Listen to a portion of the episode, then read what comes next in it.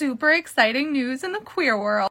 Wayne Brady came out as pansexual today. My posts aren't doing super well right now, so I'm not going to read the full article, but I do want to read three sections. I'm pan.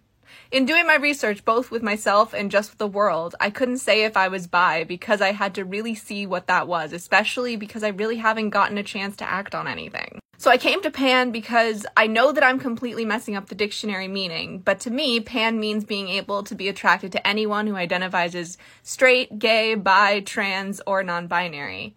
Being able to be attracted across the board, and also, at least for me right now, that is the proper place. I took pan to mean not only I can be attracted to any of these people or types physically, but I could be attracted to the person that is there. I think you got the dictionary definition spot on, Wayne. I've been attracted to men at times in my life, but I've never dated a man. Let's be really honest. I've also been attracted to certain men in my life, but I've always pushed that aside because of how I was raised and because I live in today's world, and that's scary as shit. What's the fastest way to hurt another man? I'm gonna call you out of your name. I'm gonna call you gay. I'm gonna emasculate you. I'm gonna use the F word. I learned that very early from the people around me. They're like, oh, so these are bad things? Yeah, you don't wanna be that. So, what does it mean if I feel something? I don't think I'm gay, but what if I feel something for another man? That's still gay.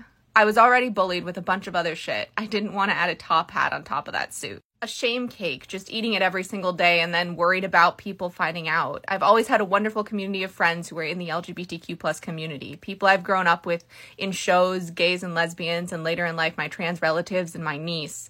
I've always had that community, but I've always felt like a sham because I wasn't being forthcoming with myself. I could speak out about black issues because I can't hide that. And you can play at being an ally until the day that you truly say, This is who I am and I want to stand next to you. That's not, I always wanted that day to come. This is lovely and wonderful and amazing. It's also another name to add to the list when they cast a straight actor to play a queer character. And we always say, but you could have cast. And now we can say, but you could have cast Wayne Brady. And instead you chose this person.